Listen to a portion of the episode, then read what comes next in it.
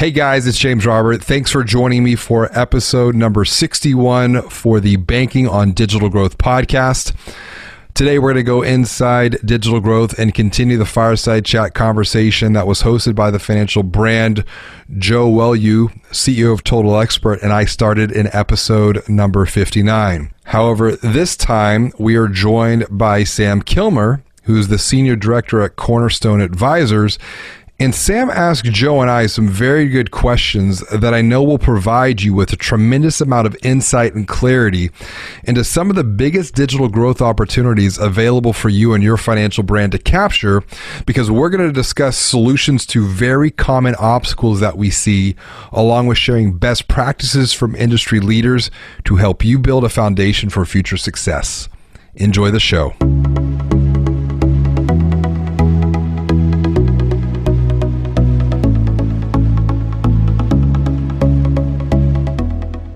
Listening to Banking on Digital Growth with James Robert Lay, a podcast that empowers financial brand marketing, sales, and leadership teams to maximize their digital growth potential by generating 10 times more loans and deposits. Today's episode is part of the Inside Digital Growth series, where James Robert shares answers to some of the biggest digital marketing and sales questions he gets from the digital growth community. Have a question you want to get answers to on a future episode? Episode, visit www.goaskjr.com to submit your question today. Now, let's go inside digital growth. Let's mix this thing up. Let's have a little bit of fun. I'm just going to open this up. You know, we're never short of a good provocative opinion or worldview, even if you want to disagree with it, maybe even violently to make the conversation more fun. I'll just open it up with an opening salvo that there's certain types of sales and marketing out there that just kind of hang on and for dear life. And the way I would describe it is you sometimes you've seen some of the books on it, you know, the rainmaker selling and and whatnot. I mean, we've seen stereotypes of it out in the industry with for many of you that remember the, the movie Glengarry Glen Ross with the always be closing, you know, coffees That's for closers. Classic. Yeah, you remember the coffees for closers? Anybody? Yeah, of course, yeah. Smile and dial. Smile and dial. Another one of a more recent vintage. Leonardo DiCaprio in, in The Wolf of Wall Street said, let's see if I can get this right, sell me this pen. And it was all about the charismatic, in person, or over the sweatshop phone call heavy of selling you something, whether you needed it or not. And it just seems to me like over the last several years, we've moved to an environment where not just millennials, but all of us have moved towards self buying and learning for ourselves first. It seems like COVID has actually kind of sealed the deal on this for a lot of us. But I don't know if you guys have any thoughts on the the state of that traditional rainmaker relationship selling. I don't know, Joe, anything you've seen yeah, no, I, I, number one, it's we've just seen seen everything accelerate in in the direction we're talking about, which is that it's not just about you can't you can't just think about how do I how do I close more business, how do I do more loans, how do I open more accounts. It's ultimately how can I create value and a partnership and build a relationship with my customer that that not only do we find valuable as an organization because they're our customer, but ultimately that they find value in, right? And then it's the way that you're able to communicate those products, services, the way you're able to educate the consumer, their expectation for being educated before they make any decisions is only increasing. And, and James Robert, I know you have a tremendous amount of uh, experience and uh, perspective on, on this topic as well. Yeah, so what it boils down to is really two things the empowered and the educated consumer. And all of that has been brought on by this rise in digital, by the rise in the internet. If you have a question, where's the very first place you go? You go to Google, you ask Google, and then Google will help provide you that answer, that response, that guidance. And that's really the opportunity that we see for financial brands. I'll never forget. It was just, only just a couple of years ago. The CEO of a financial brand told me one of their goals was to push product down people's throat. And so the opportunity was to help the unaware become aware of what the opportunities are to help first and really sell second and be that helpful guide on these consumers' journeys. Because even with COVID, I think what we're seeing is there's a, still a lot of confusion. There's a lot of chaos and people are looking for two things. They're looking for help and they're looking for hope and hope often has to come before help. Yeah, no, no question. Point. No question. I mean, we saw many of the organizations that that we've all been fortunate to to work with and in some of some of which I haven't been able to been fortunate to work with but I've admired how they have through this environment this last 6 months they really ultimately became financial first responders for the communities that they serve.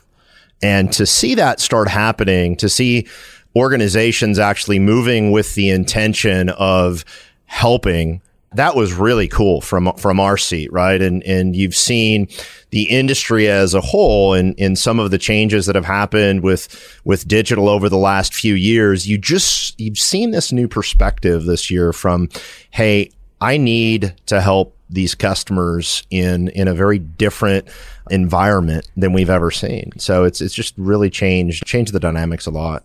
And one of the best ways to do that is with an acronym that we use. It's, it's just, it's going all in. And it's three things. It's first and foremost, it's just asking what's, what's, what's keeping you up at night? What's bothering you?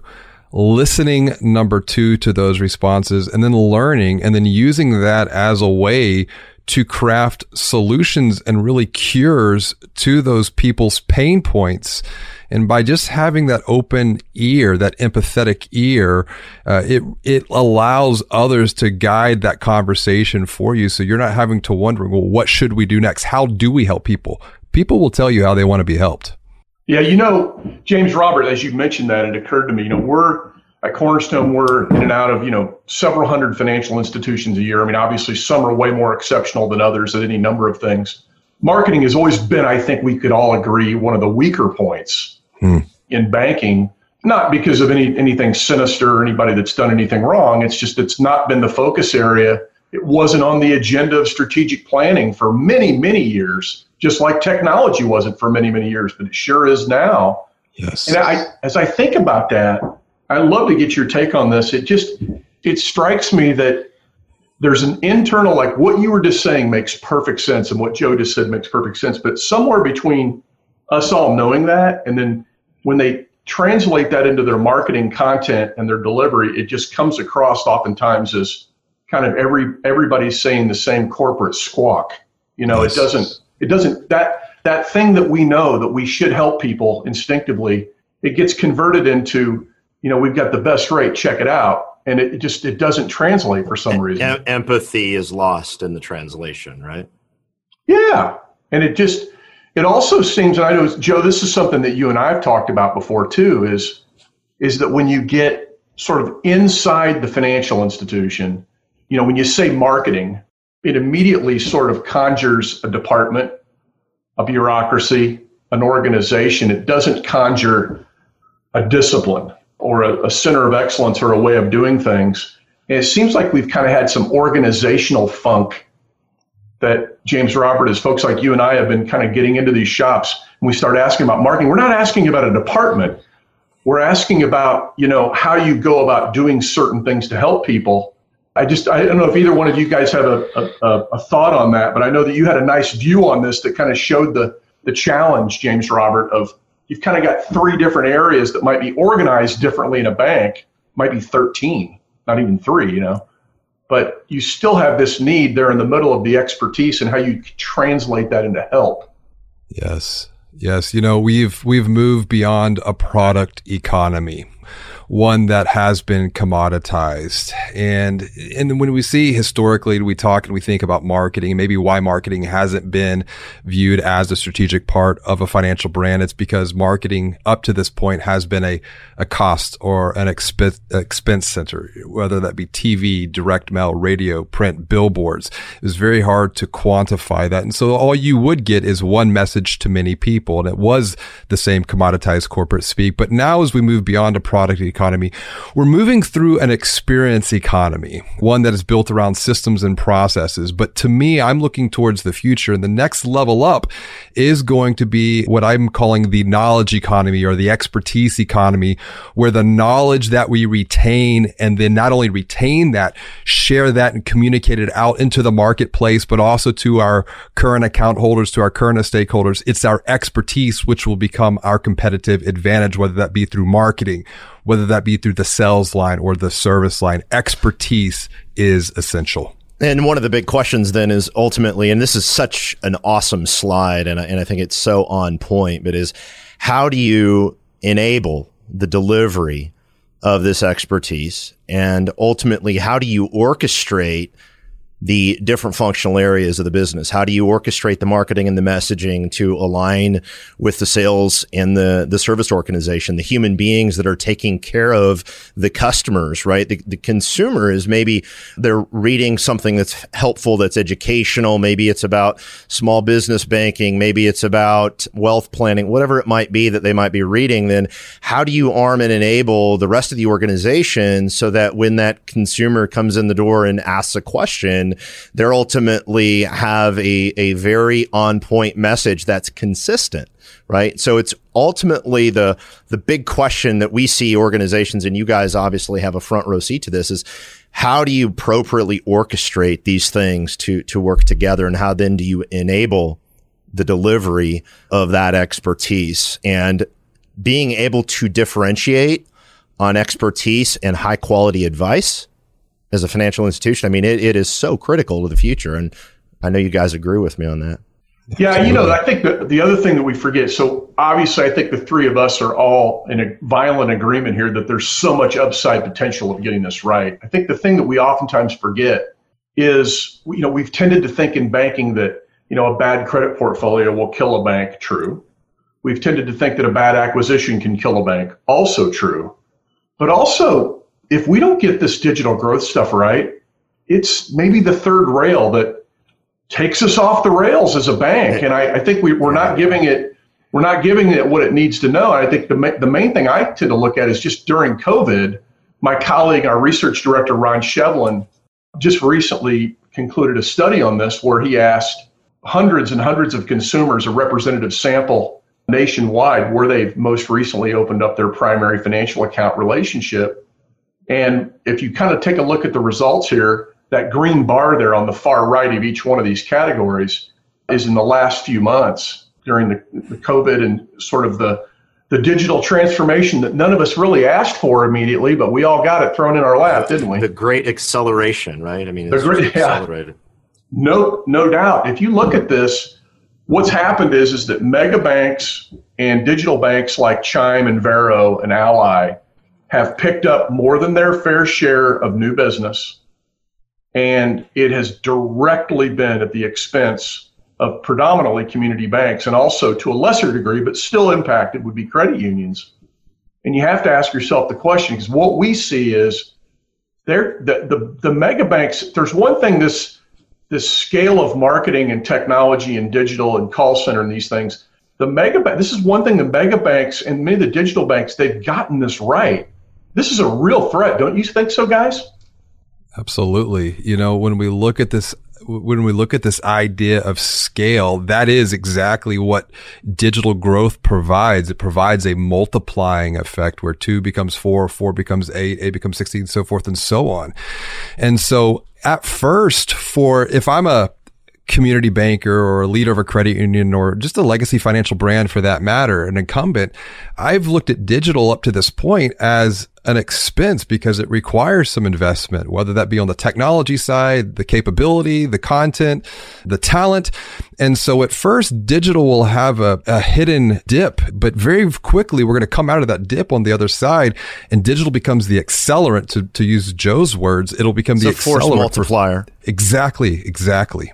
Well, Joe, you've worked with some, I mean, you work both with community financial institutions and credit unions, but you've also worked with some really big, like big lenders that are yeah, really we've, we've, out there. We've worked um, with you know two of the top five banks, and then all the way down to right much smaller uh, community financial institutions. So we've we've definitely had had exposure to the whole to the whole gamut for sure. I want to speak to that point because I think this is very important. I just did some advisory work for a top 15 European bank and some of the questions that I was getting through this engagement were the exact same questions that I get from say a local community bank or credit union here stateside where I see the opportunity is, you know, a lot of times credit unions and community banks will think to themselves, oh, well, we're just too small for this, or we just don't have the size. It's actually that smaller size that is really a, a capability because Speed. you're able to, it is you're able to pivot and turn that ship much faster than the large giant aircraft carrier and if i think about the dinosaurs right you think about the environmental changes that took out the dinosaurs covid's just an environmental change that environmental change we're seeing with digital it wasn't the large dinosaurs that survived these environmental changes. The dinosaurs died. It was the smaller, more adaptable, yeah. nimble creatures that not only survived, they thrived following the dinosaurs' demise. Yeah, it's if you're small and nimble right now, you're you're asking the the smartest organization, those most well-run organizations are asking these questions. How do we use this to our advantage? How do how do we position ourselves as that guide, as that financial partner to the consumer in these local markets? How do we how do we put our arms around them digitally speaking, right? How do we take care of them and, and just be there for them and make them feel like we understand their needs, what they're going through. I think a big part of what the financial institutions that have done exceptionally well is they've had a level of empathy and understanding what's helpful for their consumers. The digital banking acceleration and the account openings, I, I really think that that's simply a function of that trend. Arguably, yes, it's accelerated, but that's already been accelerating in terms of account openings online. You guys agree with that, right? I mean, we've seen this this trend for a while. That's not surprising. Yeah, no, it's not surprising. And I would just add that, I mean, I think when you really peel this back and, and, looking at the session name here, we're talking about digital growth. And I can see that there's probably somebody out there in Bankland that's saying, but Sam, our digital banking is strong. We're on, you know, Rev 3 of our digital banking offering. You know, we have decent, you know, account opening that's getting better. And I just, I, one of the things that I always kind of push the pause button on that is to say, those are the, probably the two best areas in terms of the state of the state right now. When we go in and peel the onion back at Cornerstone on a typical bank or credit union right now, you know, I've got this loosely laid out here on this slide. By I've, I've adopted the the federal government's homeland security color coding methodology here. I hope that's hope that's not too big government for you entrepreneurs out there. But but I just the point to make here is that we would say that you're right. Your digital banking systems out there you put a lot of attention in those. And if you look at your account opening systems, I suspect many of you are pretty critical of them right now, and probably rightfully so. But believe it or not, that's actually not too bad either. I mean, it's a little bit of a yellow, but it's it's caution, but it's not too bad. It's the other areas, a couple of the areas that we've been talking about thus far, that are really the oranges and red, you know, kind of flashing red beacons that we're finding out there, which is just are you giving people what they need to help them in a way that allows them to buy for themselves? And it's this you know this self-guided help and uh, you mentioned james robert when somebody goes to google and sort of the knowledge search and kind of really putting this together in automation with your martech and make putting all that content out there. And i don't know if either one of you guys have it when you see this picture what do you see? What, what do you see here? Does anything jump out at you I think the first security colors jump out for sure, but well, you know, thank you. We appreciate that. Slideware over consultants. You know, That's great. Well, I was actually going to take a different approach. I actually see this is almost like the report that you get whenever you take your car into the mechanic. It is, and yeah. the mecha- the mechanic will look at this, but but but I actually see this and mapped out to almost the what I call the digital consumer buying journey. And we've done a great job to your point, Sam, of the service side of the business. So once someone opens an account, we can conduct and interact with them digitally through mobile apps, etc. But as we move up into the to the buying funnel, that's that area of awareness and really the consideration stage of the buying journey. That's where we're seeing the greatest gaps that can be bridged going forward. And so that is the greatest opportunity. And to the point of, of this idea of going to Google, I think there's, you know, we, we can look at financial services and the complexities of, of a checking account or, or really even more so on, on the mortgage side or the, the lending side, the complexities of getting that loan. It's almost like healthcare, right? You can go and you can Google your symptoms and Google's going to give you a lot of information, but that expertise from the doctor, from the physician to, to overlay the context of a person's unique situation.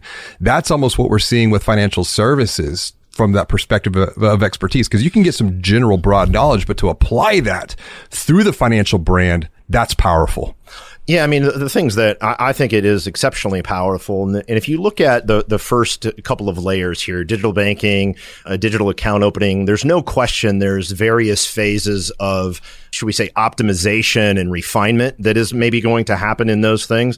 But arguably, a lot of that's becoming table stakes very quickly it, from our perspective. What's not becoming table stakes where we see a huge open field opportunity then is as those people are, are coming into the organization, how do you number one engage interact with them in a way that's going to create tremendous loyalty and advocacy from those customers how do you provide them value and advice using the data and analytics. So the center of this i look at that really oh, this is a great slide. The center of this is how do you use the data and analytics and then action on that and enable the humans that are actually advising and taking care of your customers right?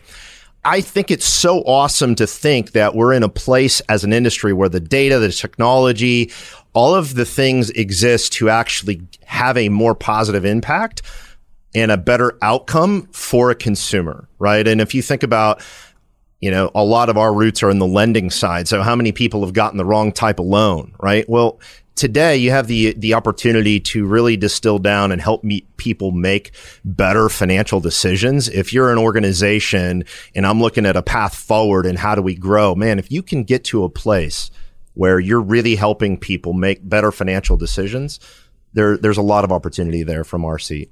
Absolutely. And one of the things that you said, and I wanted to build upon that thought, was this idea of the data and analytics.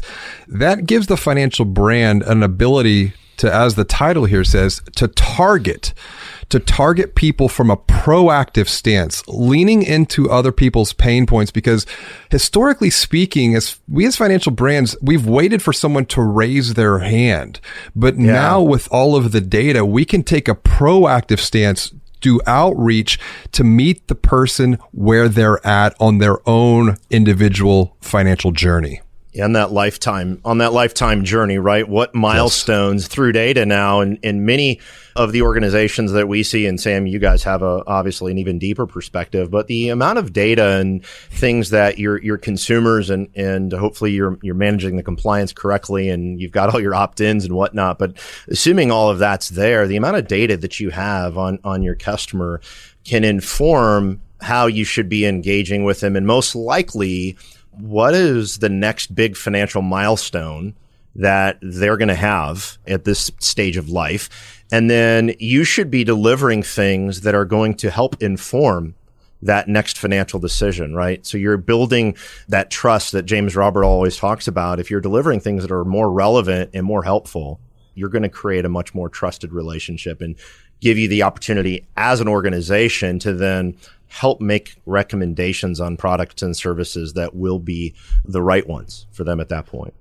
Yeah, it's a it's a good point, Joe, and I and I and I always a little bit hesitate here when I put up the reds and the oranges because I'm always fearful that you know you'll have a, a financial institution. We're always being very mindful of you know of course you don't just go into a bank and say, well yeah your content and your call center sucks. It's like well no no you know like of course they are. That's why we're hiring you. Don't tell us you know tell us something that we can do about it. I just point to these things because they're obviously challenges, but I think the more important thing is what can you do about it? How can you prioritize those things? And so we've kind of laid out a few things that you can sort of think, you know, getting back to James Roberts, you know, whole point of, you know, help first is what are, what's kind of like the three point plan that you can get to here and a few thoughts. And I, would like, I'd really like to get you guys, you know, going on this and maybe have Joe, have you maybe dig in on the messaging part of this, but we think that there's three things to be thinking about. You know, first of all, how to optimize your messaging and what are some specific things you can do. You can see that we have those lined out there. You know, do you use a consultant? Well, sure. You know, consultants like me like it when you use consultants, but you can do some of this stuff yourself too. You know, do you you know then you build out the ecosystem, know what's out there. You know, be be aware of the of your options in terms of martech and content systems, and then of course empower the talent. There, this isn't just a plug it. You know, what is it? We always say this is not set it and forget it. Ron Popeil.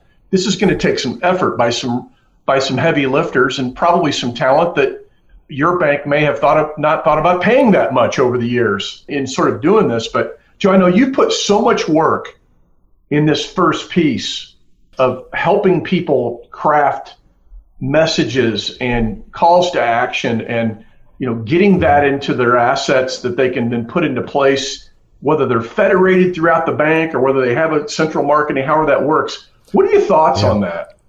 Yeah, so I, number one, I think first of all, these steps are are all critical, and none of this is a one time. Let's do this project and then we're finished. Right? These are very iterative things that for you know for all practical purposes you're, you're on a journey of constant improvement and optimization of these core capabilities and systems. And you have to understand i always think you guys say this a lot and which is the reason we're huge fans of the work both you guys do is you meet organizations where they're at right? Wherever there that is okay? And so if your step one is in many cases looking at laying, looking at your customer journey that you have for your different personas and then understanding what is the communication that is going out and, and that means messaging in many cases. That might be emails, it might be social posts, it might be direct mail, but how are you communicating with that customer? Look, all relationships, the quality of every relationship in anything boils down to the quality of the communication. And if you don't have that nailed, then it's really hard to to get to the to the next thing, right? So I think as step one, that's that's a critically important component. And the first thing that we would advise whether somebody's working with us or not if they just i mean we have a lot of conversations where hey if we can be helpful and give some free advice we love doing that right? So that would always be a logical first step is kind of audit your customer journey look at how you're communicating with your existing customers and then identify sort of the quick wins from that list of that review that you just did. And then I think in terms of how can we create progress in 60, 90 days, right? So that's kind of that step one addresses that. And then of course, building the ecosystem. I mean, we've, we've invested tens of millions of dollars and continue to invest tens of millions of dollars in building an open platform because the word ecosystem is so important. Whatever technology that you have has to be compatible and flexible and API first so that you can integrate data sources and tools because there may be new marketing technology and, and some solution that will solve one specific problem really well. Is your organization have a foundation that can spin that up quickly and get it deployed? That's having you know, getting that ecosystem right so that's critical. And then, of course, empowering your your talent. This is this is know, James Robert. I love your feedback on this, but ultimately, I think this is one where we see organizations struggle here a little bit. In some ways, it, it's because they want to try to create, take the roles, the people that they have today, and force them hmm. into these new roles that they really need. In some cases, it works, but in some cases, you've got to hire a different skill set, which is uncomfortable for a lot of, particularly the smaller organizations.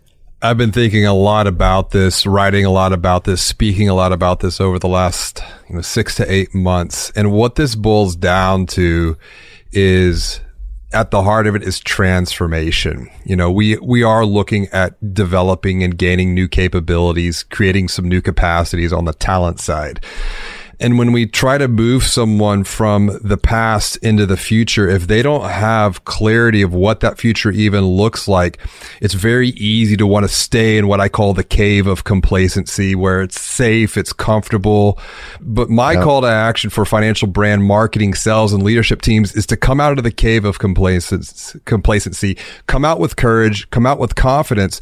But a lot of this is going to begin by gaining insight into what the opportunities are. So when I when I look at this idea of transformation, training training is really at the heart of transformation. And it's not like like this whole system that you've laid out here. It's not a one and done event. Training will continuously happen as the digital space evolves at an exponential pace within the years to come. Yeah yeah i like the, the i like the comfort cave analogy. I mean you know hashtag come out of the cave i think the other thing is maybe hashtag drive people out of the cave it's no longer comfortable. I, I think the one thing that I think is really dis, discomforting to senior bank executives is they're used to thinking about lenders and branch managers as yes. revenue producers. But when they think about somebody who's a data scientist or a digital content person, they still think about a cost line. It's an I expense. It's the, it's on the P and L. They look at it as an expense, right? Yeah, I mean this, this is fine. This is a financial accounting industry. We look at the P and L, but this this is something we have to break through with a management accounting mindset that says the P&L is not going to serve us here. We have to look at this a new way. I want to address that. I like I like driving them out of the cave with a stick. Yeah, you know, they, we might not even have to drive them out of the cave. We can just ask them to look around at all the the skeletons and the corpse that are, are in the cave from those that failed to have the courage to transform their mindset. And I think mindset is so critical with this because when we traditionally think about marketing and sales, and to your point, when you think about sales, it's the branch manager, it's the lender. It's not just sales doing this alone, and it's not just marketing from the old world sense of promotion and placing ads and billboards. It's marketing and sales aligning around a new perspective, something that we call the growth team. And so it's, it's unification because marketing has typically been, been driven by a certain perspective. Sales has been driven by a certain perspective, but when you can unify both around a common purpose, that's a transformational experience. No, yeah, you, no question. Yeah, I say you, I think I've heard you talk of this uh, a little bit about this in terms of the human element of this and trying to mm-hmm. trying to tie it all together. And I wonder if you could kind of take us through, and then Joe would like to get your take on this too. Is I know James Robert, you've kind of got this whole uh, you know kind of laid out into a framework that you've written about as an author. C- could you kind of take us through this a little bit? Absolutely. I think a lot of times in this digital world, we all talk about this idea of technology. Technology is just a tool that connects and brings people together. But what, what we're really focused on is two sides of this equation. We have the digital experience and the digital experience, once again, is about systems and processes. And we can break the digital experience up into three subset experiences. You have the lead experience. You have the customer experience, which is really big in the conversational space today. And then you have another untapped opportunity, which is the referral experience or activating what we would traditionally call our net promoters to go out and refer their friends and family, you know, put, turn that insight into action. On the other side, though, we have the human experience. And this is what I mentioned before. The human experience is really two things. It's help and it's hope. And that's multiplied through empathy. And when you can bring both sides of those equations typically delivered through the digital channels, that's the exponential multiplier that we're looking for for financial brands. Yeah, we we discussed a topic called really op- operationalizing empathy. How do you get empathy into the organization? And it's really the you know the huge advantage that so many of the organizations that that we all work with have is they have really incredible people, right?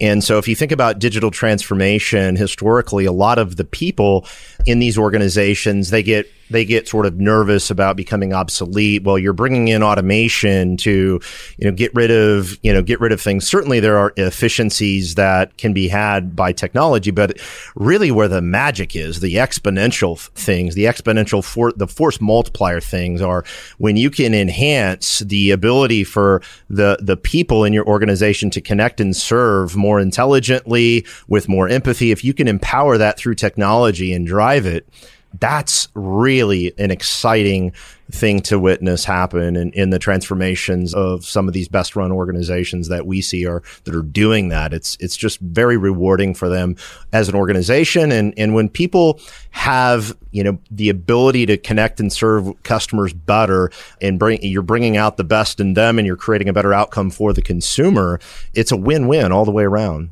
I like what you said about operationalizing empathy and really you know, I think that complements what, what I think a lot about, which is operationalizing expertise and both empathy mm-hmm. and expertise can be delivered through experiences. And I think it's important to know what is an experience. An experience, experience is just a bunch of systems and processes that have been number one, well defined and thought out.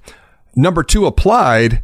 And here's the secret Number three, these experiences must be optimized over a period of time because they will result in one of two things. Either A, a positive emotion or B, a negative emotion. And a lot of this comes back to what Sam was mentioning before. This is about making deposits into a consumer's, what I call a consumer's trust fund that sits between yep. their brains. And it can take months, years to deposit enough trust to where they take action to make that commitment or, with your financial brand. A split second to destroy it right? If you if you send yeah. them a message that's out of context, you send them an email that looks like you don't know who the hell they are, or you give them an offer that's that's not in alignment with where they're at in the financial journey, you can just destroy any of that trust that you've built up. And I was seeing a lot of that coming out of COVID with a lot of email communication ramping up email, I think, is still the workhorse of what we call the digital growth engine because that is where, you know, we have all these different channels, but everything typically comes back to email. I'm, I'm, I'm looking at emails about to experience its, its second iteration within the next couple of years, the, almost a, another golden age because we're, we can get much smarter with email communication through data, through analytics, through insights, yeah, and really through content. Through- Absolutely through through watching what's happening with your messaging. If you if you have systems and you have an, an ecosystem and a, in a, stat, a tech stack in place that can give you the view of what's actually happening in, in are how are your customers opening your content? Are they engaging with it? What's happening next? And I want to back up just one moment because you said something that was really powerful and and in terms of, you know, the expertise and the empathy and the expertise component, and I think about the fact that consumers don't really care about your expertise unless you have shown them some empathy, unless they know you understand them and care them, care about them. And so mm. you have to do, you have to have both, right? You have to have the ability, if you have to have context about where your customer is so that you can appropriately demonstrate empathy before they're going to listen to your expertise. And we see a lot of organizations get that context piece wrong, which allows them to, or, or prevents them, I should say, from not displaying empathy.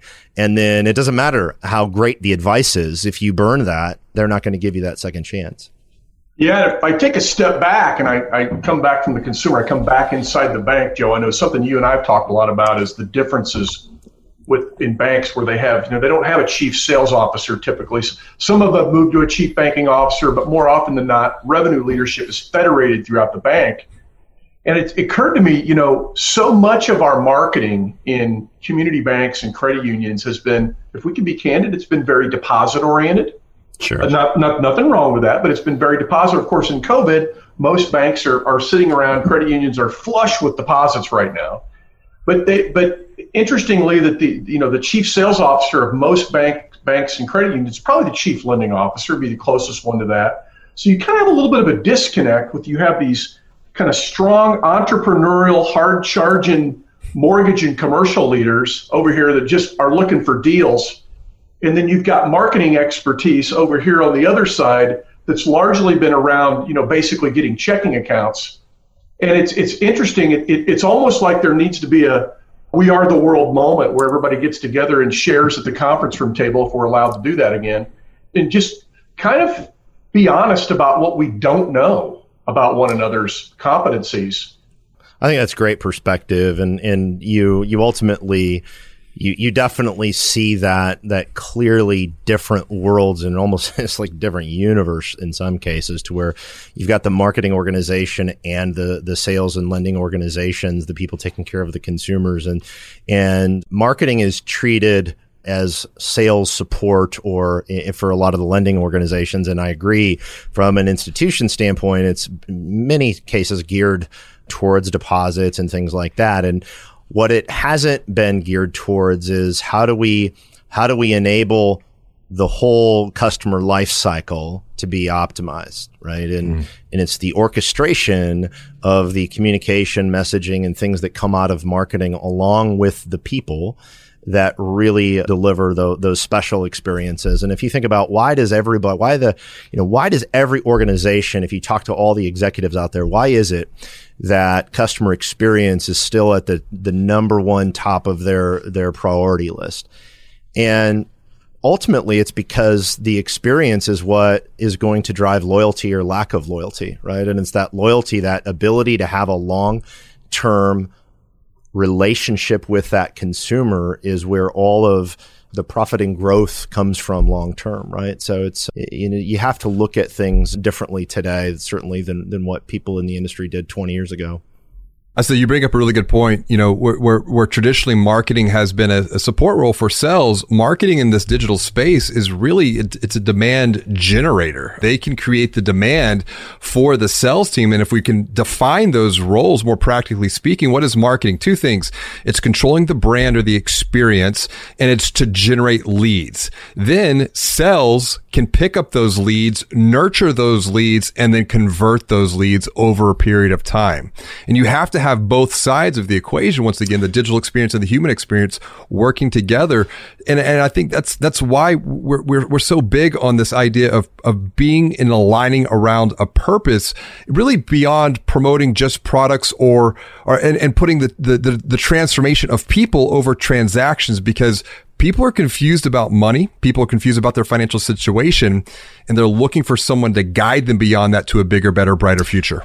Yeah, I'll just point out one key gap that, that we see a lot of times, guys, and, and, and as we we all look at in, in the way we work with these some of these brands is uh, ultimately you want to try to identify gaps where they can have some, some quick wins and make big progress, right? So one of the key things, and James Robert, I think traditionally this comes from marketing does generate leads. You send out an email blast, a, a batch and blast maybe, which is sort of the traditional methodology for marketing a lot of organizations. They fire an email campaign out some, somebody raises their hand, it gets kicked over to somebody who then's going to engage with that consumer.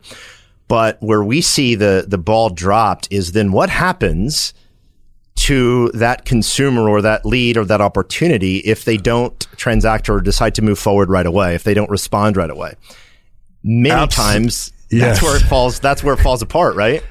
I want to speak very practically to this because this is one of the biggest pain points that we see as well through some of the studies that we conduct. You know, when, when, when you compare community financial brand, whether that be a, a community bank or a credit union, and you're looking and you're secret shopping, say the mortgage experience or even the checking experience, and someone starts the application and they fall off or they abandon or someone raises their hand and they have a question and it takes sometimes three to five days for sales to then follow up with that person. But then you compare that to say a fintech who's following up within the first 24 hours and it just doesn't stop there. Then it will continue on for sometimes three to six months through an automated workflow. Coming back to your point earlier, providing the right content with the right context based upon their own unique buying situation. Yeah. You have it's almost be- like, it's almost like on the wheel here that you, you put together here, James Robert of, in purchase and onboard, there should be like a little there should be like a little off ramp here that says this is where it goes off the rails in so many institutions. Somewhere between purchase and onboard, but before advocacy could mm. ever actually take hold, you you you, you kind of really lose the mojo of yes. what you were trying to do.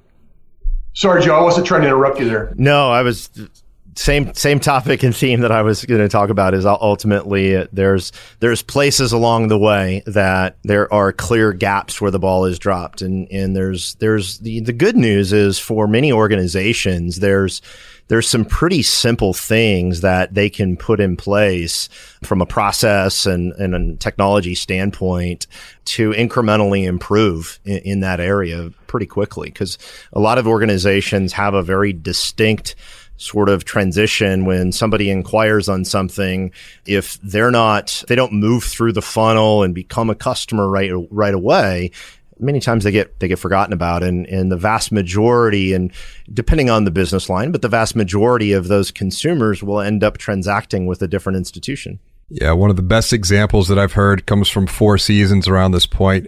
Automate the predictable, humanize the exceptional. And I, I hear branch managers lamenting the fact of, you know what, I got all of these leads in my pipe. I just don't have time to follow up with them. That's where automation can come in, help to rank and prioritize who is what and where in that buying journey so that now I, as a human being, I can reach out to those who are really at the right time to get that human context, that human touch point. Really interesting. well said. Yeah, and I know James Robert, you've put a lot. I mean, we've got a lot of models here to kind of think through that help kind of tell the story or the journey of of progress. And and I wonder if you could take us through this this strategy circle here that I that I know that you've put a lot of work into. Yeah, so it's how do we make the intangible tangible? And that's where the models, how do we simplify the complexity of all of this? That's where the models come in. And, and banker is an acronym to where we're looking at, at six distinct areas of operational efficiency, to communicate empathy, to share expertise. And the very first step in all of this is to build an audience with data. And the, the whole goal of this is to drive traffic to what must become the most profitable source of growth, source of revenue, which is a website that sells, not just a glorified online bro- brochure, but a website that sells and it is focused on lead gen and lead acquisition. So what do we do next? Now that we're driving traffic, marketing can then attract MQLs or marketing qualified lead with personalized offers based upon someone's either A, digital exhaust or digital behavior, or B, their transactional behavior in the transactional data. The third point, as we attract these marketing qualified leads, every lead is going to be at a different stage. And this is where we can begin to nurture those leads with automation and context and content come into play because we have to make those micro deposits in the consumer's trust bank to increase that trust over time.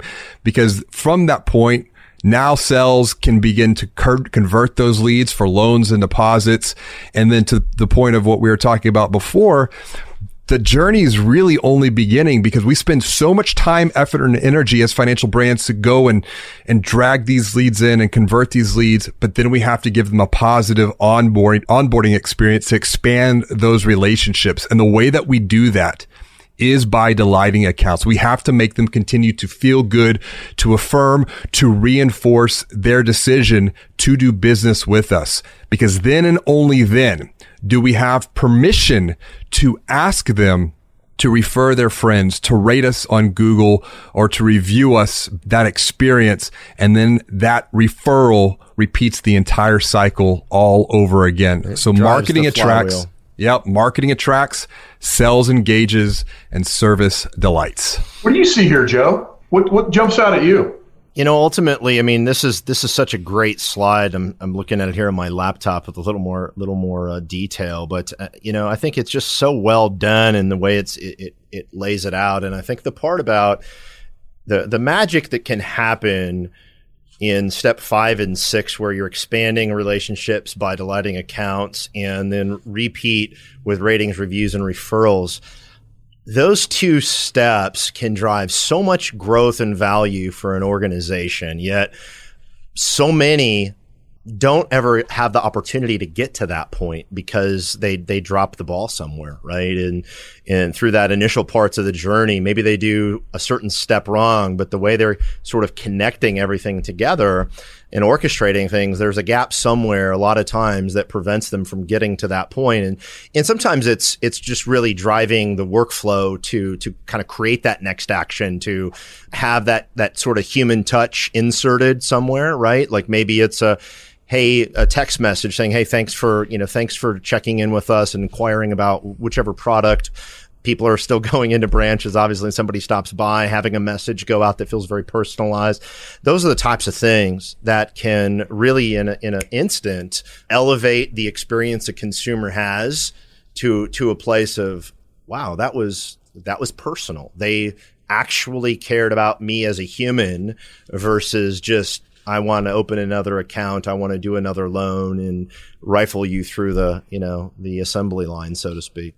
Yeah, the, the, the whole goal of the Banker Strategy Circle is to provide a framework for what I call digital consumer journey mapping. Because when we look at historically speaking journey mapping, it's typically just focusing on one of these elements, but it's all of these elements working together as a whole.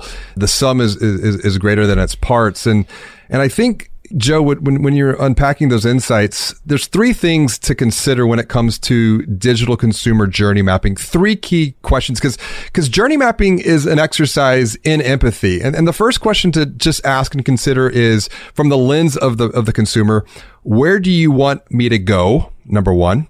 Number two, how will you help me get there? And then number three, how will that make me feel?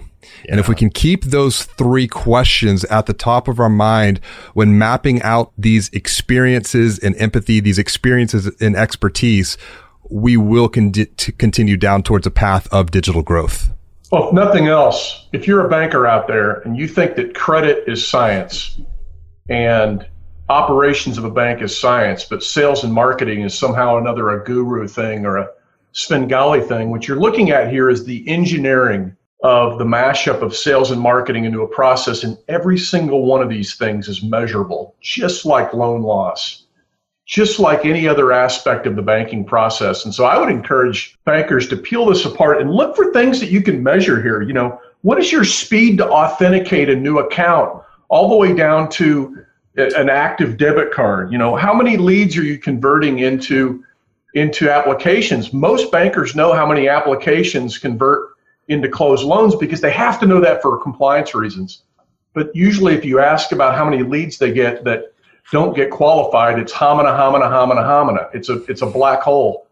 And I, so I would encourage people, or or a field of opportunity, however you look. At it. How about it. that? Yeah, let's be, yeah, let's close on a positive note. And and I. Yeah. And I, guys, this has been this has really been a lot of fun. Yes, this was such a fun conversation, and I really appreciated the good questions Sam asked Joe and I.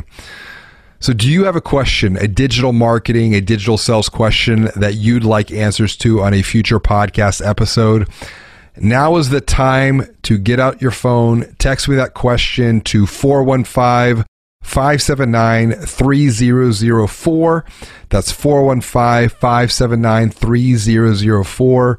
Text me your digital marketing, your digital sales question, and remember the only bad question is the question that goes unasked. Until next time, and as always, be well, do good, and wash your hands.